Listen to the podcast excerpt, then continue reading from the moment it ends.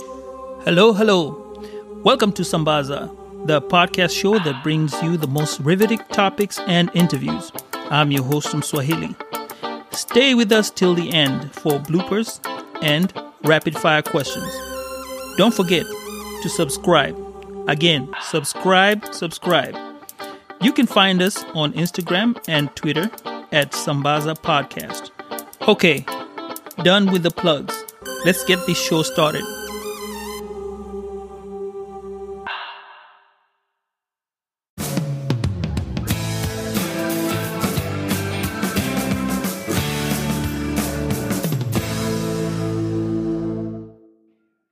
Hello, guys. Welcome to another show for Sambaza. And this is your host, Mswahili. And today I have a special guest. They have so many accolades. We'll start with they've sold platinum albums. They have won the, the Battle of Kenyan Bands trophy. And uh, they've also received a Lifetime Achievement Award. Um, these are none other than the Mushrooms. And uh, due to COVID restrictions, our I'm having here Mr. John Katana. Welcome to the show. Thank you so much. It is uh, John Katana Harrison, right? Yes. Okay. So we're going to start from the beginning, way, way back. How did uh, the mushrooms come about? And I know the mushrooms wasn't started with the name the mushrooms, right? Yeah, yeah. It didn't start off as the mushrooms. Okay. So let's start from Yeah. there. Yeah, actually, what the way we started, uh, the band was sort of started in a village town called Kaloleni. Uh, that's where during the school holidays, my elder siblings used to just practice, rehearse, you know, at home. And then those days we had uh, what we call village dances, so so-called village dances, and live bands would come to, to the area and perform on Christmas Day or when there's a national celebration and all. And my, my elder siblings used to go and ask for what we call a lift. When the band is on a break, then they would come in and play a couple of songs. So that's how the band started. And the original name of the band was Avenida Success. Okay. Yeah. So um where were you practicing like uh, the music because um the the instruments were not available. So come before Christmas, how were you guys able to practice uh and then say hey, I need a lift? Actually, uh, we'll just borrow, my, my elder bros would just borrow a guitar from friends. Mhm. Uh, but sometimes the founder of the band, my elder brother, our eldest brother, Teddy, would Right. make guitars from uh, pieces of wood and uh, fishing fishing lines and all that. So that's how the, we started. And uh, we would practice with one guitar or two guitars, whatever we had, no drums, nothing, and just sing. And uh, it was like a joy to go and get a lift from the visiting bands to play now with proper instruments. And that continued for, for a couple of years. And then uh, along the way, we were we were living in Mombasa, not in the village uh, town that, that I called uh, that is called Kaloleni.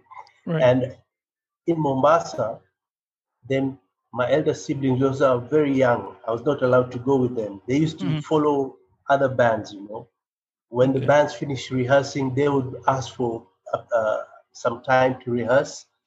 And that's how it went on. And then one of our uncles, from our maternal uncle, Mhm. he opened a band. So he was very, he loved us so much. And he, he, he let us now start rehearsing with the equipment that he had bought.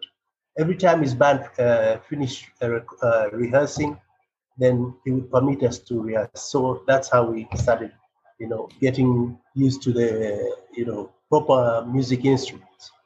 Okay. Yeah. And uh, how was the reception with your parents? Did they see the artistic element of it and say, okay, there's some talent here? okay, they, they, they were opposite. But our dad was not so receptive to the idea. He always insisted. He used to tell us, "I want you to go into the professions. You know, I want to see a lawyer here, a doctor here. I want to see an engineer here." And our mom used to cut in and say, "No, no, let them do what God has ordained them to do." So all along, our mom has been. Our late mom was behind us. Our dad was for. You know, he was somebody to a well-off guy or somebody to well-off to do it, and uh, he insisted on. Music will take you nowhere.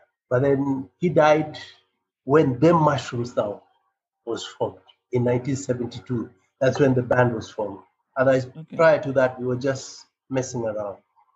And then Okay. our mom encouraged us all the way. You know, So she even bought us the first drum set. The first drum set of the band was bought to us by our mom. wow. Yeah. So this is 1972 where the band is formed. And were you guys uh, fin- uh, did you guys finish school by then, or who was out of school? No, no, no. We, we had not finished school. In fact, Teddy was transi- transitioning to university. hmm You know, he went on to Makerere University in Uganda, Right. and then uh, uh, unfortunately, our dad passed on in October 1972. Hmm Uh, Teddy had to come back because he was the eldest. He had to come back, and uh, he was offered a job at where my dad used to, our late dad used to work. So Mhm. that's when now he decided to form the band and uh, get on with music proper.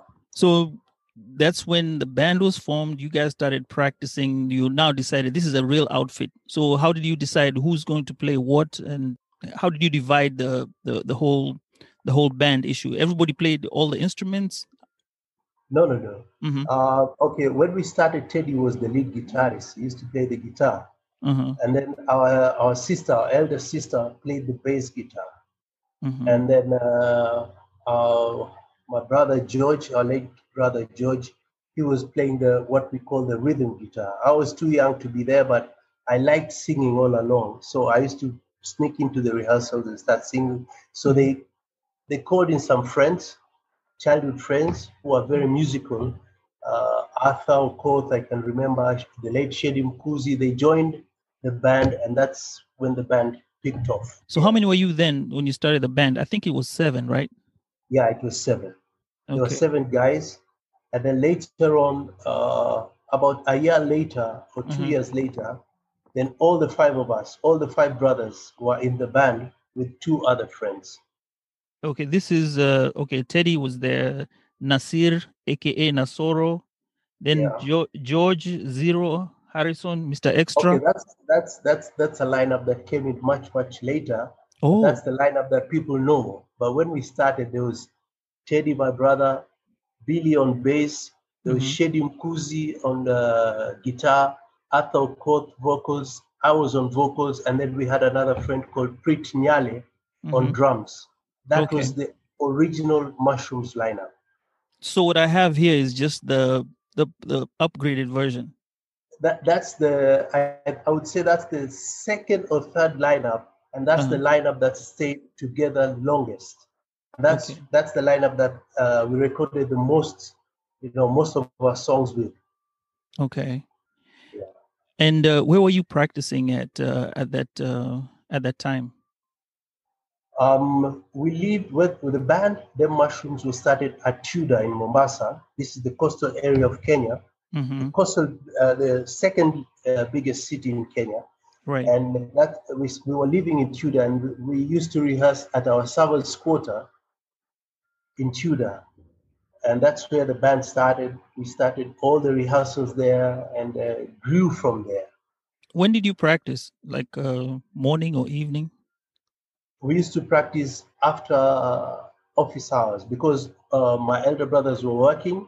Mhm. I was still in school, and we used to start at around five o'clock to around seven in the evening, Monday Okay. to Friday. Okay, Mr. Katana, I will tell you a story. You might not believe this, but viewers, listen to this story. There's a young boy who was walking down Chuda one day at about 6:30, and he saw some some guys playing some drums late night, some good music. Couldn't get close, but just saw them from afar and heard some nice music. And somebody told them, "Hey, you know what? Those are the mushrooms playing over there," and that was me. Oh, okay. I'll tell you something. We Right. hear those stories everywhere we go. We go to Dubai. We go to you know we, we used to tour a lot. Uh-huh. Wherever we went, the same what you've told us. Somebody will come up to us and say, "Hey, you know what? We used to go swimming down at Tudor, Mhm. and finish so quickly that uh, fast uh, that we want to be at your rehearsals hmm the moment you started at five. So everywhere we go, we've had a similar. I know the exact place. I can show you. I remember, and I was, I must have been maybe three or four, but I know I can tell you where exactly it is, and I can. If someone is telling me where the house is, I'll show you. It's here. Yeah, you're right. You're right. And you know, we, we were young then, so we used to rehearse very loud, and we Mhm. could be heard from far, far off the area. You know, so people used to just pack up uh, rehearsals, peeping through the windows, and it was a good feeling. We made so many friends. Some guys were so young, and we, go to places, even in government offices, almost every government office to date. We walk into one or two, three, four, five people know us from that time. So you guys were the the influence of uh, coastal music at that time. Yeah, you could say so, but there were there were other bands ahead of us. You know, like, the Bahari Boys, Uh huh. if you can remember the Bahari Boys, and then from from the bands that did cover versions, there was the Vikings, the, there was the Sparrows, and bands like that. You know, I think I was too young to to know to know those uh, to know those Yeah. bands. And you know the way uh, in Mombasa, your parents want you to be doctors, lawyers, so you just listen to the music on the side and say, "Okay, fine." You know, uh, th- that's where that's all you you listen to, and uh, nothing more than that.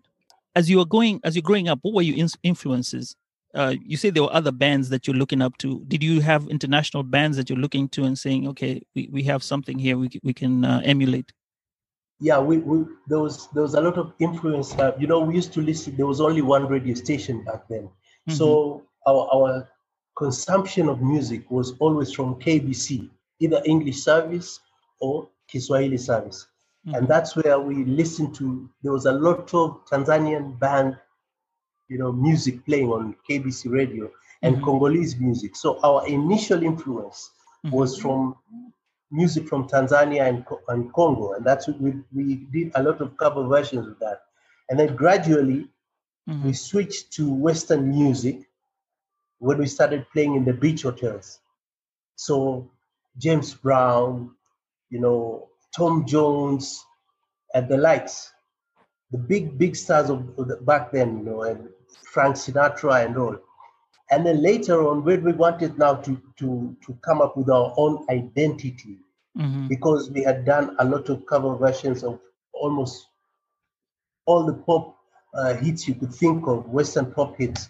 Mhm. And then there was some music by Santana, Carlos Santana, that we liked, and we started doing a lot of Carlos Santana uh, covers.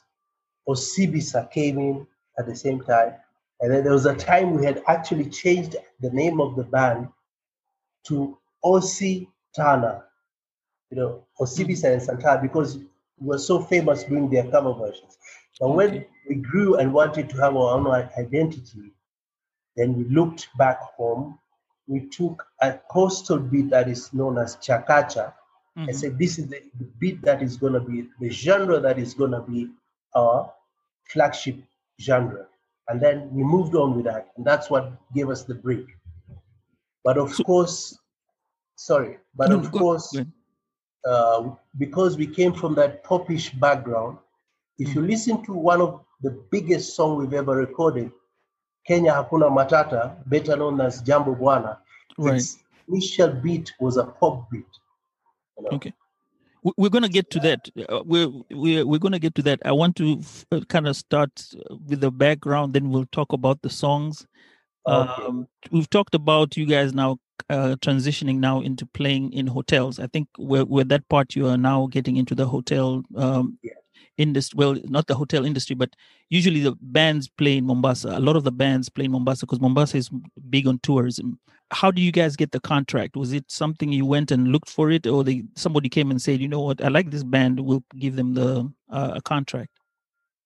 Okay, um, we used to look at the bands that were performing within the hotel circuit. They were earning more, and we wanted to cross over to be earning more because we used to play, you know, the, the local pubs and all. So we asked around. They said, no, no, all you have to do is go before the, tourist seasons, high tourist season starts. talk to the management of every establishment you can you can contact, and that's what we did. So we started going to the hotels somewhere around April, you know, Mhm. and uh, luckily we landed a, a contract at the Serena Beach Hotel, and then from Serena Beach Hotel, you know, our, our, our popularity grew. We moved on to Severin Sea Lodge and so many other hotels, and then in, init- uh, ultimately we were performing six nights a week in the hotel cycle. That's a lot. Yeah. And who was uh, covering the contracts? That was Teddy who was doing everything, um, getting the contracts, or you had a manager to do that? No, no, no. We, we were managing ourselves, and he was the, the man handling the contracts. But uh, Teddy and myself used to go out to look for, for the jobs. Okay, so the oldest and the youngest. no, I, I, I'm, I'm the fifth born. The Oh, the- youngest, uh, Dennis, Dennis, the late Dennis, the drummer. Okay, okay. So Dennis was Dennis was the, the youngest. Yeah, he's the last born. Okay, okay. 1980 is when you have the song Jambo Jambo Bwana. Is that Yeah. correct? Yes. Take us into that song because that that song took you all the way to platinum sales and what everything. Yeah. Okay, you know, we were then in 1980, we had been contracted to the Severin Sea Lodge in, uh, in Mombasa. Mhm. We were the resident band performing about five nights a week, if I can remember. And uh, we were at the bar one day, and uh, all these tourists coming in, Jambo, Jambo, and they, they were greeting uh, the barman, greeting them. And Teddy said, This gives me uh, an idea for a song. And the next day at the rehearsals, he came up with this song, and we rehearsed it. And then on a Saturday, if I can remember, is when we performed it at the hotel for the first time, and people liked it. So later on, we were performing at the South Coast at a hotel. I think it was Leopard Beach Hotel, and, and uh, one of the officials from Polygram Records in Nairobi was holidaying there, and he heard this song and he called us and say, "I'm for Polygram. Da da da. This is my card. We're interested in this song. If you want to record it, get in touch." And that's how you know the rest is history. So we got in touch. We came to Nairobi, recorded the song. We went back to Mombasa, and least of our expectations, it became a mega hit at the, at, at the coast and all over the world. So I'm imagining you are a band playing in a hotel. Next thing you're in Nairobi to go and record in a studio. How was that studio session? The first, I'm, I'm assuming that was the first studio session you've, you've ever been into. Yeah, yeah. So how was that it was- experience? First audio. We had Mhm. done some TV shows back uh, back back in the day, Mhm. but that was the, our first ever recording. The first ever recording. We had entered a, an audio studio, an international standard studio. It Mhm. was, you know, I can't really explain. We felt so good. We thanked the Almighty because this is something we were dreaming of, and now it was a reality. And then, of course, back in the day, Polygram Records was big all over the world. So we were so happy to have, you know, been linked up divinely Mhm. to Polygram Records. So that that was the break. After that, you go back to Mombasa. You still playing in the hotel circuit. Yeah, we, we stayed in the hotel circuit for a couple of years, almost 10 to 12, 15 years. Mhm. And then we decided we, we like to adventure and we like to reinvent ourselves since uh, the conception and uh, beginning of the band. And uh, we said, look, guys, we've outgrown this region. We've really outgrown it. Let's go get some, you know, challenge ourselves. Let's go to Nairobi because every time we wanted to record, we had to come to Nairobi. Every time we wanted to be in the newspapers, we have to come to Nairobi. So this was one of the things that informed our decision to to move over or transition to Nairobi. So we came to Nairobi, but fortunately, again, we were coming from a show south from South Coast. I think it was Leisure Leisure Lodge somewhere.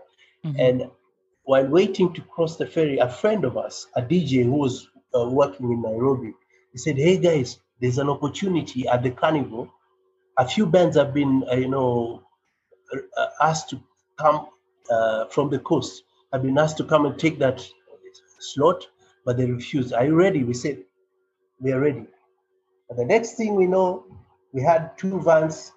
The next we know, we came for an audition and we, we were accepted, and that's how we moved over to Nairobi.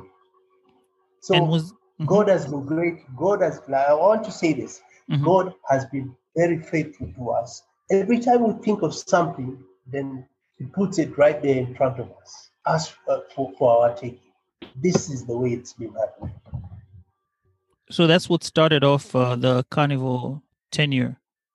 Yeah, yeah, And is that Um, what inspired the song at the Carnivore? exactly. There is a story to that. You know, when we came to, to, to the Carnivore, there was a Congolese band performing there. That time, if you can remember, Congolese music was all over. So we come in, we come in with a totally different style of music. We were doing international, a Mhm. bit of our own music, and the Congolese, we, we had a like a potpourri of a package. So all the fans that used to uh, revel at uh, the Carnivore, all revelers, a good percentage left when we came in because they couldn't understand our style of music. So we said we have to do something to get these people back and even win more fans. So we did. The, we recorded the song at the Carnivore. That was the reason, and it worked so well. Uh, there was a time that on a on a Friday we would have about two thousand five hundred people in the house, you know, and that's now propelled our band. The popularity of our band went up so high, and we used to fill up the place, and that's what we wanted. So many other projects followed from the success of that project. At that time, you were seven. You had gone down to seven people on the band. Six. Six now. Okay. And that's the lineup that you know we stayed together the longest. Yeah. And those tickets were not cheap. They were like a hundred shillings uh, per person, and at that time, hundred shillings is not is not a joke. yeah, back in the day, yeah. So carnivore, you get to carnivore, you start uh, recording, and which is what I wanted to ask you. I think we're going to throw this. This interview is going to go back and forth. I'm looking at most of the coastal uh, musicians. Do you feel that it had to take you from Mombasa to come to Nairobi to make it? As in, Nairobi was the mecca of music. Uh, I, I, I, would say yes, and the reason being, Mhm. it's not. This is not a phenomenon peculiar to Kenya. If you look around the world, the capital city has the lion's share of, of whatever it is that goes on in a country, and most people flock from you know far-flung places to come to the capital city to get that break that they've been. Like people go all the way in America to, to Hollywood to Mhm. get a break. So it's, it was the same story, similar kind of story. We had to come to Nairobi. Those days, there was only one radio station, so to be had, you had to be on KBC. To be in the mainstream newspapers, you had to be closer to, you know, Nairobi. And that's what brought us to Nairobi. And then we, we also wanted to, to raise the bar. We had reached the ceiling in Mombasa and we wanted to raise the bar. And from Nairobi, we could spring off to other places. So did it change your your aspect of the fact that you know when a- band plays in the hotel, it becomes like a hotel circuit bands. Most of them just end up there. Now, were you guys trying to break off from that um, idea and say, okay, you know what, we are a much more better uh, band, so let's move to Nairobi and kind of make it not that you're not professional, but kind of change the look or the the way people perceive you. Exactly. That's that's like I said earlier on. When we got to the ceiling in Mombasa, back then you were popular because you're playing cover versions. We want to be known. We wanted to be known for our own original music, Mhm. and Nairobi was the only place that we could do that back then. Okay. You see, so when we moved over, you can see that we got to be very active in the studio. Mhm. Eventually, we opened our own studio so that we could record when we wanted, at the time we wanted. And uh, the move to Nairobi was a great decision Mhm. that really propelled us to the top, so to say, in the country. when you got to Nairobi, you started singing, and then money was coming in good. I'm assuming. Yeah. Okay, so that's when you decided to get your own studio and start working as a uh, from the stu- kind of get the music from studio out to the world rather than just singing uh, directly you know at the at the carnivore am i getting it right Yes, yes, exactly. Okay. Uh, because if, uh, when we came to Nairobi, we, we still recorded at the Polygram Records. uh-huh. But then we said, no, no, we have to have investments besides live performances. So we started the, what we called the Mushroom Sound Lab.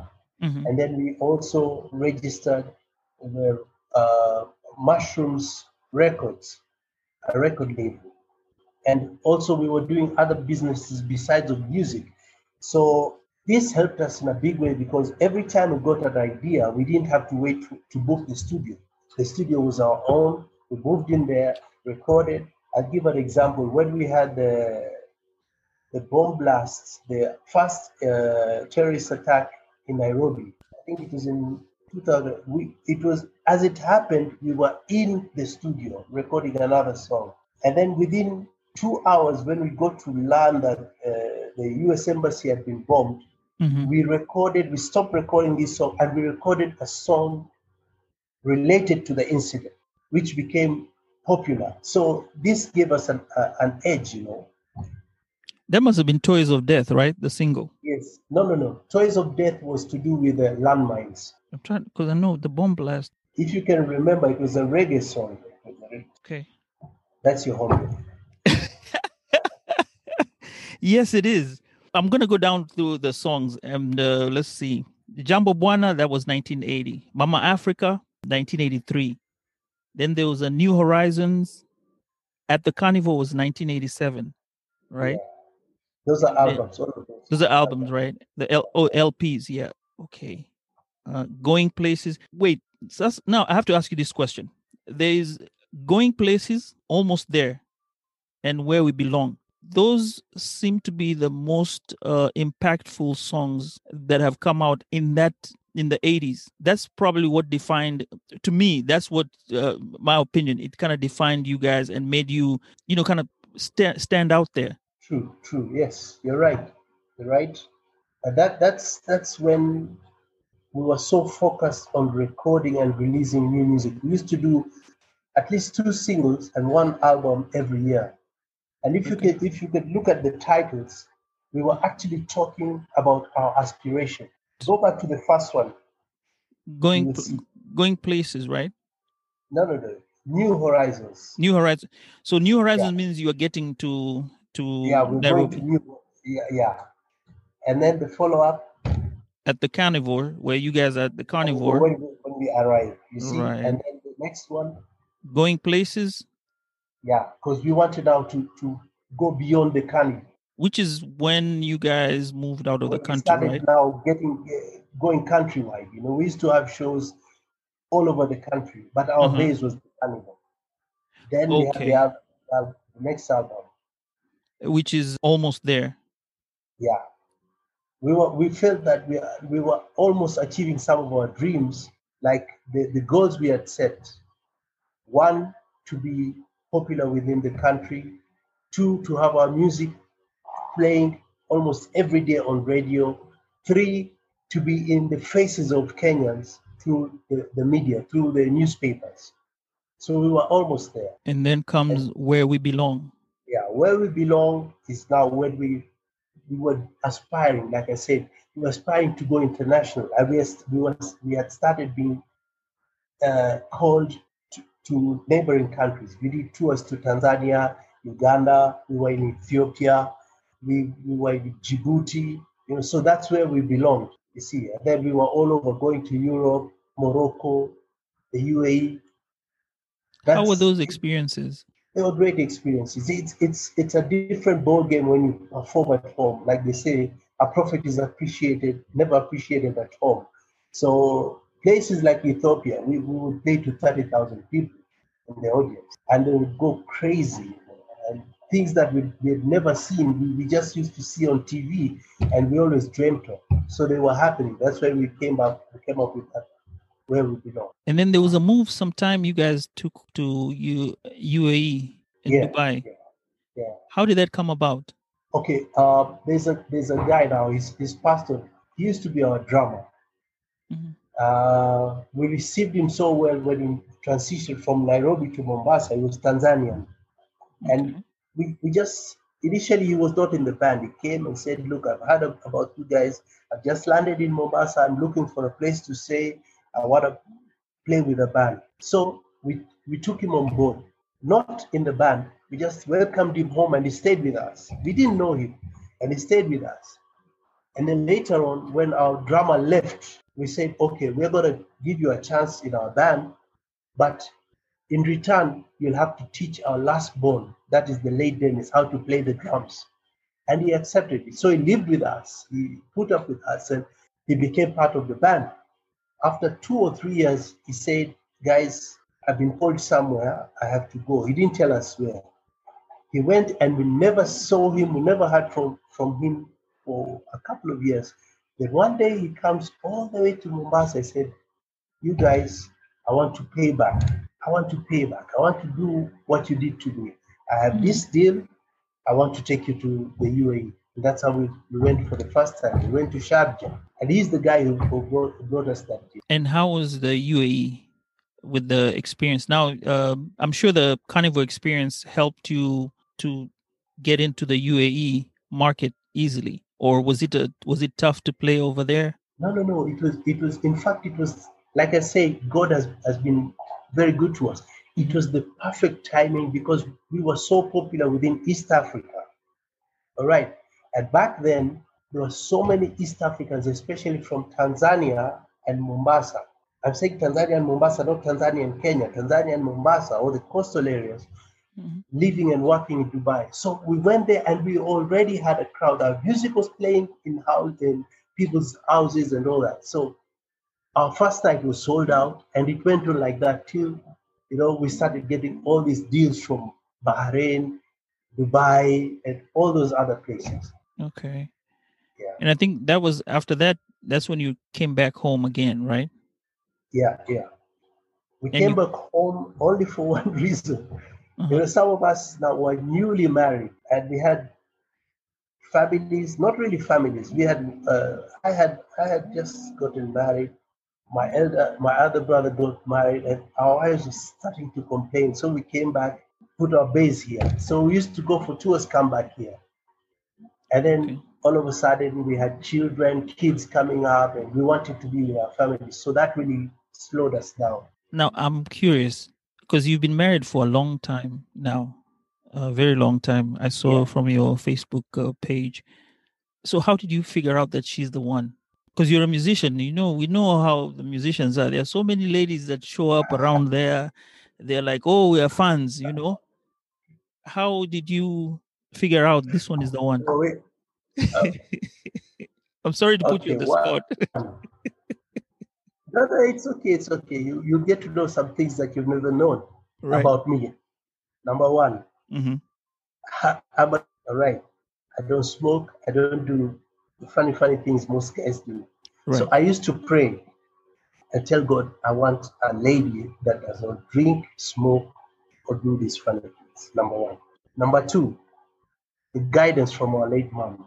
She was there. This this is the type of woman you should marry, and she would describe. Mhm. And uh, like I keep saying, and say this to that guy. Personally, I got the lady that I was really looking for, praying for, and bam, she was there. We called almost four years, and then I got married to her. So she met you met her at And, a uh, concert, it- it or it was was somebody you knew? No, no, I met her at a friend's place in Okay. Mombasa. She had come. She, she used to, she used to know my my friend's sister. Okay. you know. So that's where we met the first time ever. And something in my heart said, This is the one. Did she know that you were the legendary She said that to herself too. Yeah, she knew. She knew. So you had star power. Sort of say, hey, I'll tell you one thing. Music, music gives you things that you cannot imagine. And I say this. In Tanzania, they had this guy, a musician who had a very bad looking face, and he called himself Remy Surambaya. yeah, when you yes. go on stage, you become so handsome. The ladies freak out. But then it depends on what you tell yourself, what, what you want to do for your future. and uh, we're told, that he who finds a good wife finds God's favor. And I think I've been favored by God. Yeah, you've been favored. Those, those are so many years. I looked at it. I, I saw the Facebook post, and I was like, okay, they, they, there's hope for the musicians. They need to they need to come and talk to you and learn about it. so back back I, to the I tell you what I know, but so when you get back so this is the time you guys came back and because i want to highlight i think your journey your journey and my journey have been uh, kind of you know like i said i was the boy that came and saw you guys practicing and then i think it was in 87 um, when you came to win the battle of kenyan bands trophy that was in 87 right was that after that was right after you came from um, from dubai or before no, no, no. That was that was the year we landed at the Carnivore, 1987. Oh, so I'm uh, see, I'm I'm, I'm a Yeah. bit confused. Now the story about that is. I think you guys had been playing so much and nobody had recognized you guys until that time, and I think there was a wave of uh, you guys were coming in with a wave on that day. So here's my story. Mhm. That little boy, I was so excited. And the KBC, like you said, KBC was the only one that was playing. So they were playing that song. Um, I think it was Nyambura. It's Nyambura, I love you. But they were playing your songs, No, In- no, uh, uh, in 87, right? the two big songs, three from that album were very big. At the Carnivore, Akumu Nyar Kisumu, Yes. and uh, A Little Love. So those three, they were being played. I remember I, I was like, these guys have to win. These guys have to win. And you see, I couldn't w- wait for you guys to, I couldn't watch the show at night. So I went to sleep and I was praying that you guys win something. And true enough, you, you you, won. so just to let you know, you had a lot of um, a lot of prayer. There were so many prayer warriors uh, from kids like us. I think I was, I was, at that time I was in standard seven, by the way. wow, wow, wow. Yeah, Thank you so much. You know, you know that that thing blew us off our feet. We had performed at the Carnivore, um, and then we had gained some popularity then, and then we released the album. Three of the songs were very big hits, and then comes the Battle of the Bands. So that gave us leverage that we couldn't imagine. The moment we hit stage, it was just fireworks, fireworks, and that's one of the performances like we've never had before. but I think it was momentum coming. singing Yeah, You guys had It was- momentum was- coming. Yeah, yeah, yeah. You could say that in a very big way, because it was like a, a, a succession of happenings. We come to the Carnivore, we release this music. It's playing on radio almost 10, 15 times in a day, all the three songs. Mhm. they were known. And then when we come on stage, the crowd actually knows what to word. And this was phenomenal. Yeah, I, I've seen a video because your your brother perf- uh, uh, puts them up, and I see them. And uh, when I see the videos, I'm like, man, people used to know your songs and used to sing them, and kind of word for word, you know. It was really nice. Exactly. It was really nice. You guys had um, had done a, a lot for the country at that point and representing Mombasa because I, I think I don't think there was a band from Mombasa Yeah. that had uh, had gotten to be that big No, no. and we leave now Uh, we leave we, we, we, we Uh-huh. want to thank God for that. We, yeah, yeah. Just continue. no go ahead Uh, you know when you when you start talking about god i have to give a pause because that's that's an important thing go, ahead. You get used to it. You get used to it. I, I, I have to thank God for everything that is for, for me or for the band. And uh, there's not been a band from the coast, a band. There's been artists from the coast who became so big. The late Kelly Brown, Ismail Jingo, uh, the Hodi Boys, you know. But as a band in the 80s, the mushrooms became very big, especially when we moved to Nairobi, that we inspired so many other artists from not only the whole country, but the coast to as far as Zanzibar. You highlighted uh, Kelly Brown and the Hodi Boys. Whatever happened to them? Just a brief um, story on them. This is for me, my curios- curiosity. Uh, Yeah, Kelly, Kelly Brown was was was uh, died in jail. Kelly Brown. I yeah, remember that. Okay. The Hodi Boys, yeah, the Hodi Boys disbanded. hmm Ismail Jingo, he, he, he after after Nairobi, he went back to Mombasa. He, he was a manager at some hotel at the South Coast, and he passed on while there. And we have people like Steve Buta and all, all, all these guys were from the coast. I have a question uh, on this band. They used to sing this song, Kwehu ni bara ni msenangu na uya kwehu. Were they part of you guys, or did you mentor them, or it was just a band that just came up? Okay, they, they passed through what we call our institution. They, that's the Pressman Band. and Uh, two yes, of the them, two Pressman of them played in one of the two of them started their their you know pursuit of music in music in one of our bands. While we were at Mombasa, we, we used to have besides them mushrooms, we had mushrooms connection, we had mushroom sensation, and then we had a, a third band that was playing uh, jazz. So most of the youngsters who wanted came over, musicians who came over and said, we want to join the mushrooms. We would tell them, okay, there's a slot there, you go and start in that band. So two of them, the leader and the keyboardist, two of them passed through. Mhm. Okay, then they formed this one. they went and formed the Pressman Band.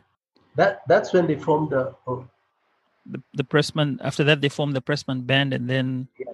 got their yeah, one song. the Pressman band, and they, So, did they ever look up to you and say, "Hey, we want to do a collabo with you guys," or it was just uh, that one song and gave up?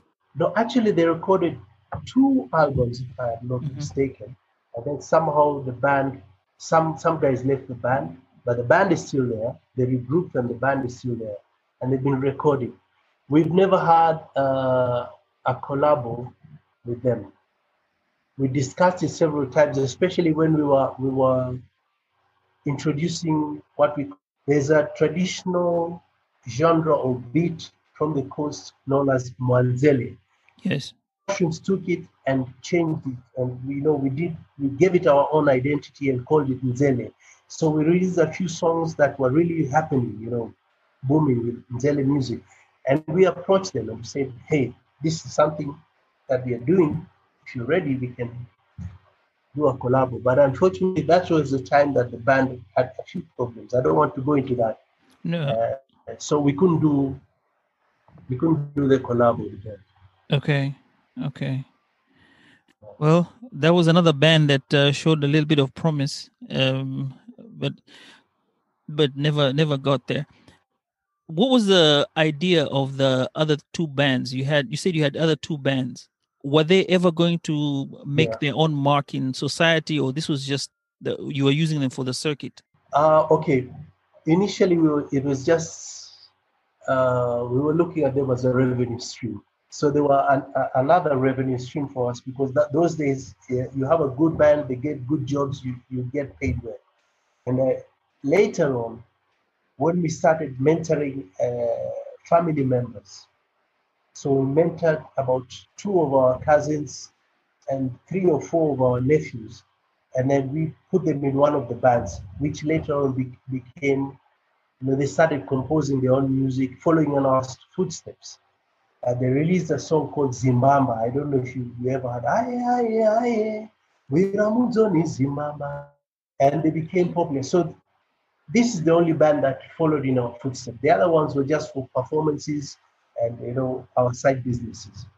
I was thinking like you probably with the you know the way Sauti Sol made the Sol Generation assigned art because you had a label that you were signing you were signing artists. So the other Yeah. band was like your other artists that you were probably signing and then seeing who's to sing who's singing good and then bring them over to the main band. No, we never did that, but we, we signed up so many artists. In, in fact, in the early 90s, hmm most of the big artists that were really worth mentioning were signed to our label Okay. or had been produced by us or mentored by us. okay. and the skills. and I want to shock you. I want to shock you. Go ahead. I want to, I want to shock you. You just mentioned Sauti Sol. hmm Yeah. One moment, my Sambaza people. We will be right back. Stay on. Hello, guys. Welcome to another show of uh, Sambaza. I can't hear you for one reason or the other. Okay. I can't hear you. Join us next time for part two of this show. Goodbye, Wasambazaji.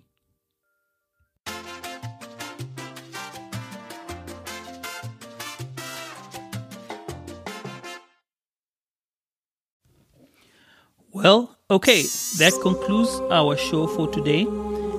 Thank you so much for listening to Sambaza. Stay tuned next week as we'll present to you a new episode. Meanwhile, let's chat through Instagram and Twitter at Sambaza Podcast. Or you can send me an email via Sambaza Podcast at gmail.com. Also, if you want to, you can send me a voicemail message if you have the Anchor app. Let's talk and chat. Peace and love, Wasambazaji.